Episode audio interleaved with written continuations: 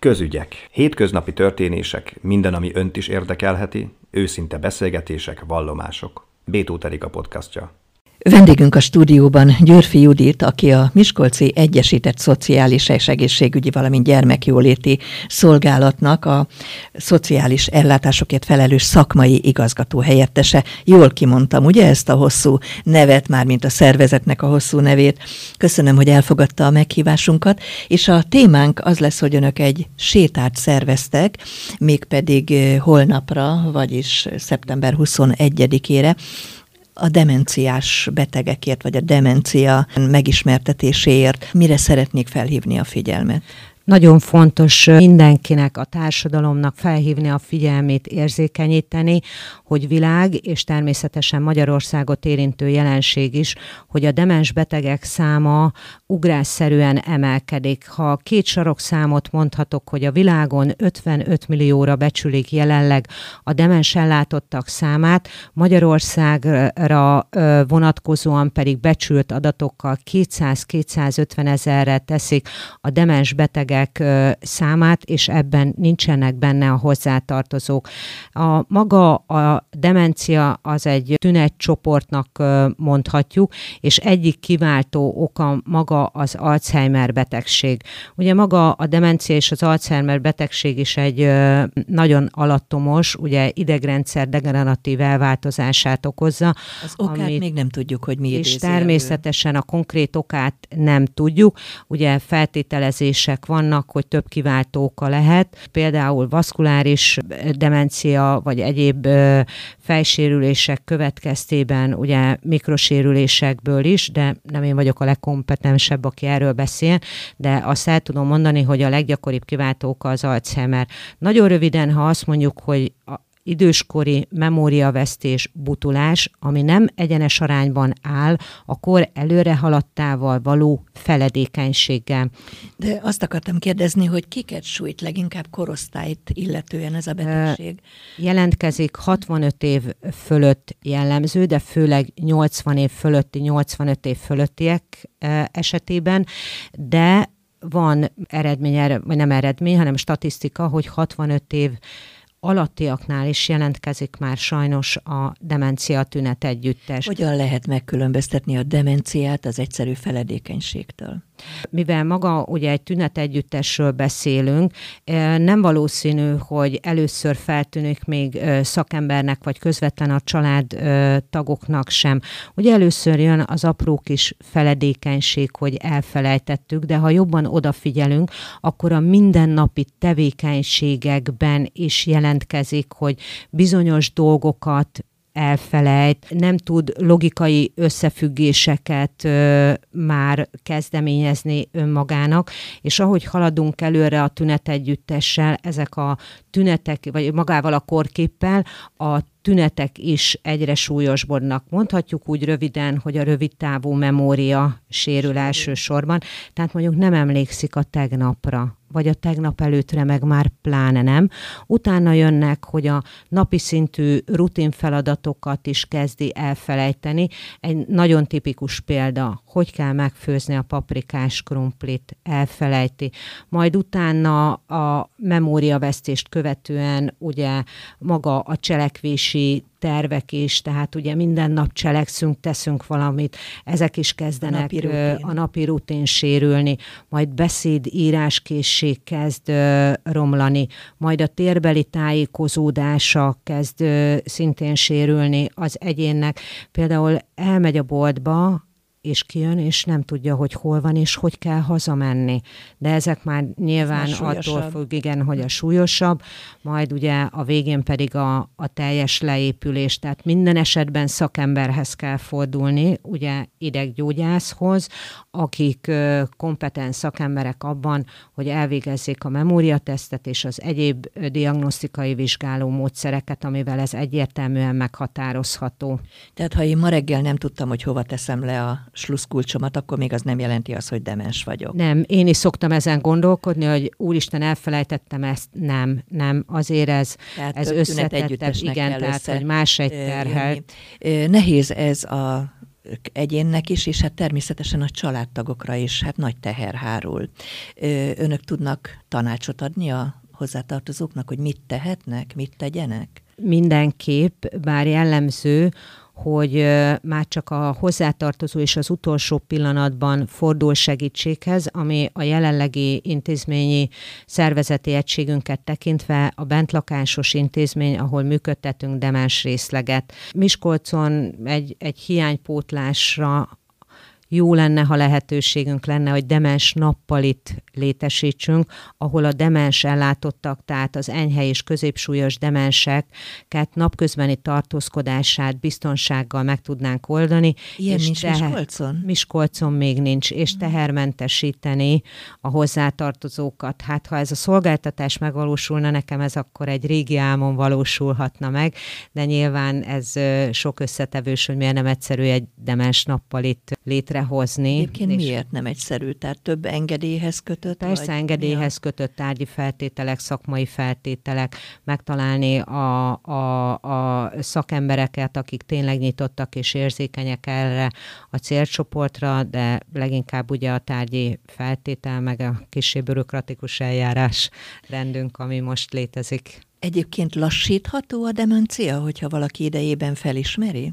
Lassítható, mert ugye a kiváltó októl is függ, tehát hogyha olyan a kiváltók, amit az alapbetegséget gyógyszeresen vagy egyéb más terápiával kezelhető, akkor megállítható, lassítható ez a folyamat, de ha maga az Alzheimer betegség, akkor igazából lassítani tudjuk. És talán itt tudunk rákanyarodni arra, hogy miért is jó, és miért is szervezzük meg már harmadik alkalommal az Alzheimer sétát az őszidő alapítvány szervezésével, segítségével, és maga az őszidő alapítvány volt Miskolcon, aki elindította, hogy a világnap alkalmából ugye szeptember 21-én akkor ezt a sétát kezdeményezi Miskolc városának, civil közege és szakmai szervezetei együttesen. Ugyanis a séta, a mozgás az elősegíti hogy a kognitív funkciók megmaradjanak, ne induljanak hanyatlásnak. Egy amerikai, ha jól emlékszem, egy amerikai kutató kutatta, hogy maga a mozgás és konkrétan a séta hogyan befolyásolja az Alzheimer betegséget, és ajánlása szerint, hogyha heti 8 kilométert sétálunk, akkor az plusz 10 évet ad nekünk. Tehát ezért fontos a, a séta, hogy ugye maga a kognitív szellemi funkciókat minél tovább tudjuk működtetni. Ugye maga a mozgás is egy összetett mozgássor, amire ugye figyelnünk kell, hogy a lábunkat, kezünket használjuk. Séta közben ugye egy egyéb is igen, használunk. külvirági ingereket befogadni, embereket ö, látunk, bizonyos ingerekre ugye reagálni kell, tehát valószínű, mert az utóbbi időben egyre több kutatást végeznek ezzel kapcsolatban a szakemberek. Miskolcon lehet-e tudni, mondta országosan, hogy mennyi demens beteg van, le lehet-e bontani városra? Tehát Miskolcon mennyien nem. vannak? Nem, nem, nem tudunk ilyen adatot. Magyarországon is ez egy becsült adat, tehát hozzá kell tennem. Én úgy tudom, ez nem biztos, hogy nincs ilyen irányú felmérés, konkrét felmérés. Tehát nyilván megjelenik ugye a beteg a, a pszichiátrián, a szakorvosnál, ha ott MMS-teszt készül, ha ők ezt rögzítik, regisztrálják, akkor innen, de egy átfogó felmérésről én nem tudok, annak ellenére, hogy több kezdeményezés is volt Magyarországon, ugye, hogy az INDAP program is elindult, ott is nagyon sok olyan alprogram volt, ami ami kiemelten a hozzátartozókkal, az érintettekkel foglalkozott, a szakemberekkel foglalkozott, tehát az érzékenyítés teljes társadalmi szinten valósulhatott meg. Itt Miskolcon működik még az a klub, amely hozzátartozóknak adott segítséget, és hát a Alzheimer, illetve a demens betegek hozzátartozóinak bizonyos időközönként volt Igen, ilyen. az Alzheimer kafénak is van egy tematikája. Ugye a, a világreányvány azért közbeszólt az életünkbe, uh-huh. és itt is ezeket a kafékat vagy egyéb szolgáltatásokat nem tudtunk megvalósítani, úgyhogy most ö, szeretnénk újra éleszteni az Alzheimer kafét is, és magával a sétával indulunk, ugye egy figyelemfelkelt miért séta, ugye itt is meghagytuk, hogy a mozgás, hogy lássák és figyeljenek föl rá, és merjenek kérdezni az emberek. Kiket várnak a sétára? Mindenkit, aki érdekel, igyekeztük ezt minél szélesebb körben propagálni, tehát ugye a, a médiában, az internet felületén. Természetesen az érintett, hogyha olyan állapotban van, de hozzátartozókat, szakembereket, akik találkozhatnak vele, tehát mondjuk a leendő gondozókat, tehát ugye képzőintézményeket is ö, megkerestünk, tehát igyekeztünk minél szélesebb körbe mi is a társadalmi érzékenyítést fölvállalni, hogy igenis oda kell figyelni, és föl kell vállalni, mert nagyon sok esetben titkolják, nem beszélnek róla, tabuként kezelik az emberek és a hozzátartozók is, csak az utolsó pillanatban hangzik el a segélykiáltás, hogy most már ő ezt nem bírja, és szeretné elhelyezni a hozzátartozóját. Tehát fontos, hogy időben beszéljünk róla, és tudjuk, hogy mire figyeljünk oda. Van elég szakember egyébként? Kifejezetten a demensellátás igen, igen. területén nagyon nehéz erre a kérdésre válaszolni, mert maga a szociális terület, a szociális szakma is szakember hiányjal küzd. Nyilván ennek megvannak a jogi tehát szakmai jogszabályi háttere, hogy mi az a szakmai minimum létszám, amit kell biztosítanunk. Nehezen, de de megvan, de szinte a szakma folyamatos szakember hiányjal küzd. Egyébként önöknek itt a Miskolci Egyesített Szociális Egészségügyi és Gyermekjóléti Szolgálatban a, a szociális ellátásokért felelős rész mit csinál tulajdonképpen? Mi a feladatuk önöknek? Jaj, nagyon szertágazó. Nagyon röviden, ha azt mondhatom, hogy nyilván a, a szociális jogszabály, ami ugye vezető jogszabályunk, hogy milyen szolgáltatásokat kell biztosítani, ezt egyértelműen meghatározza, és maga a város mérete is, mert a jogszabályot is előírja, nem fogok most itt részletesen azért kitérni, Persze, csak... hogy bizonyos létszám fölött, de nagyon röviden. Alapszolgáltatásba szociális étkezést tudunk biztosítani, házi segítségnyújtást, amikor az ellátott saját lakókörnyezetében biztosítjuk a szolgáltatást, idősek nappali ellátását lefordítva idősek klubját, igen, mm-hmm. tehát hogy a napközbeni tartózkodásra szabadidő hasznos eltöltésére.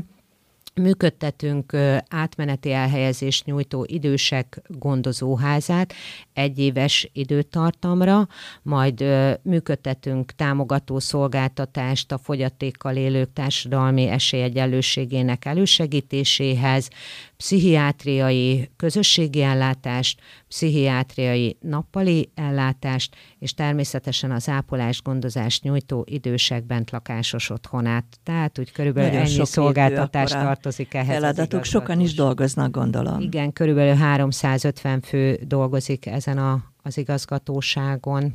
Hát igen, egy közel 200 ezeres, 170 ezeres lakosú városban élünk, és talán erre szükség is van. Tehát akkor még egyszer holnap sétát szerveznek, honnan indulnak, hány órakor? Hát először is, aki hallja, én innen is személyesen kérem, és várom nagy szeretettel, aki érdeklődik a séta iránt. Szeptember 21-én csütörtökön, háromnegyed kettőkor a Manszobornál van a gyülekező két óráig, majd a Manszobortól indulunk a színvateraszon át a Művészetek Háza előtti térre. És ott mire számíthatnak, milyen program lesz a résztvevők? Természetesen ugye, hogy a figyelemfelkeltés a Perecesi Bányász zenekar fogja nekünk segíteni, hogy biztosan a figyelem a sétára terelődjön, majd Jobbágy Mária ugye a szakmai védnöke a, a rendezvénynek, aki a Nem vagy egyedül támogatói kör alapítója, mentálhigiénész szakember, szeretnénk egy megnyitó üdvözlő köszöntésre felkérni, majd dr. Kázár Ágnest, aki Miskolc ikonikus alakja, ugye házi orvos, intézményünk orvosa is, és elkötelezett abszolút a, a, a demencia társadalmi érzékenyítésbe és maga a demens betegek kezelésében is, és oroszlán részt vállal, és ő fog tartani egy, egy rövid kis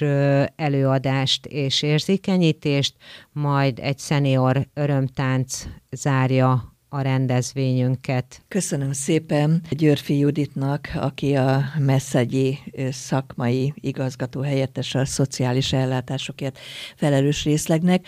Köszönöm, hogy itt volt és mindenről beszélhettünk. Köszönöm szépen én is a meghívást.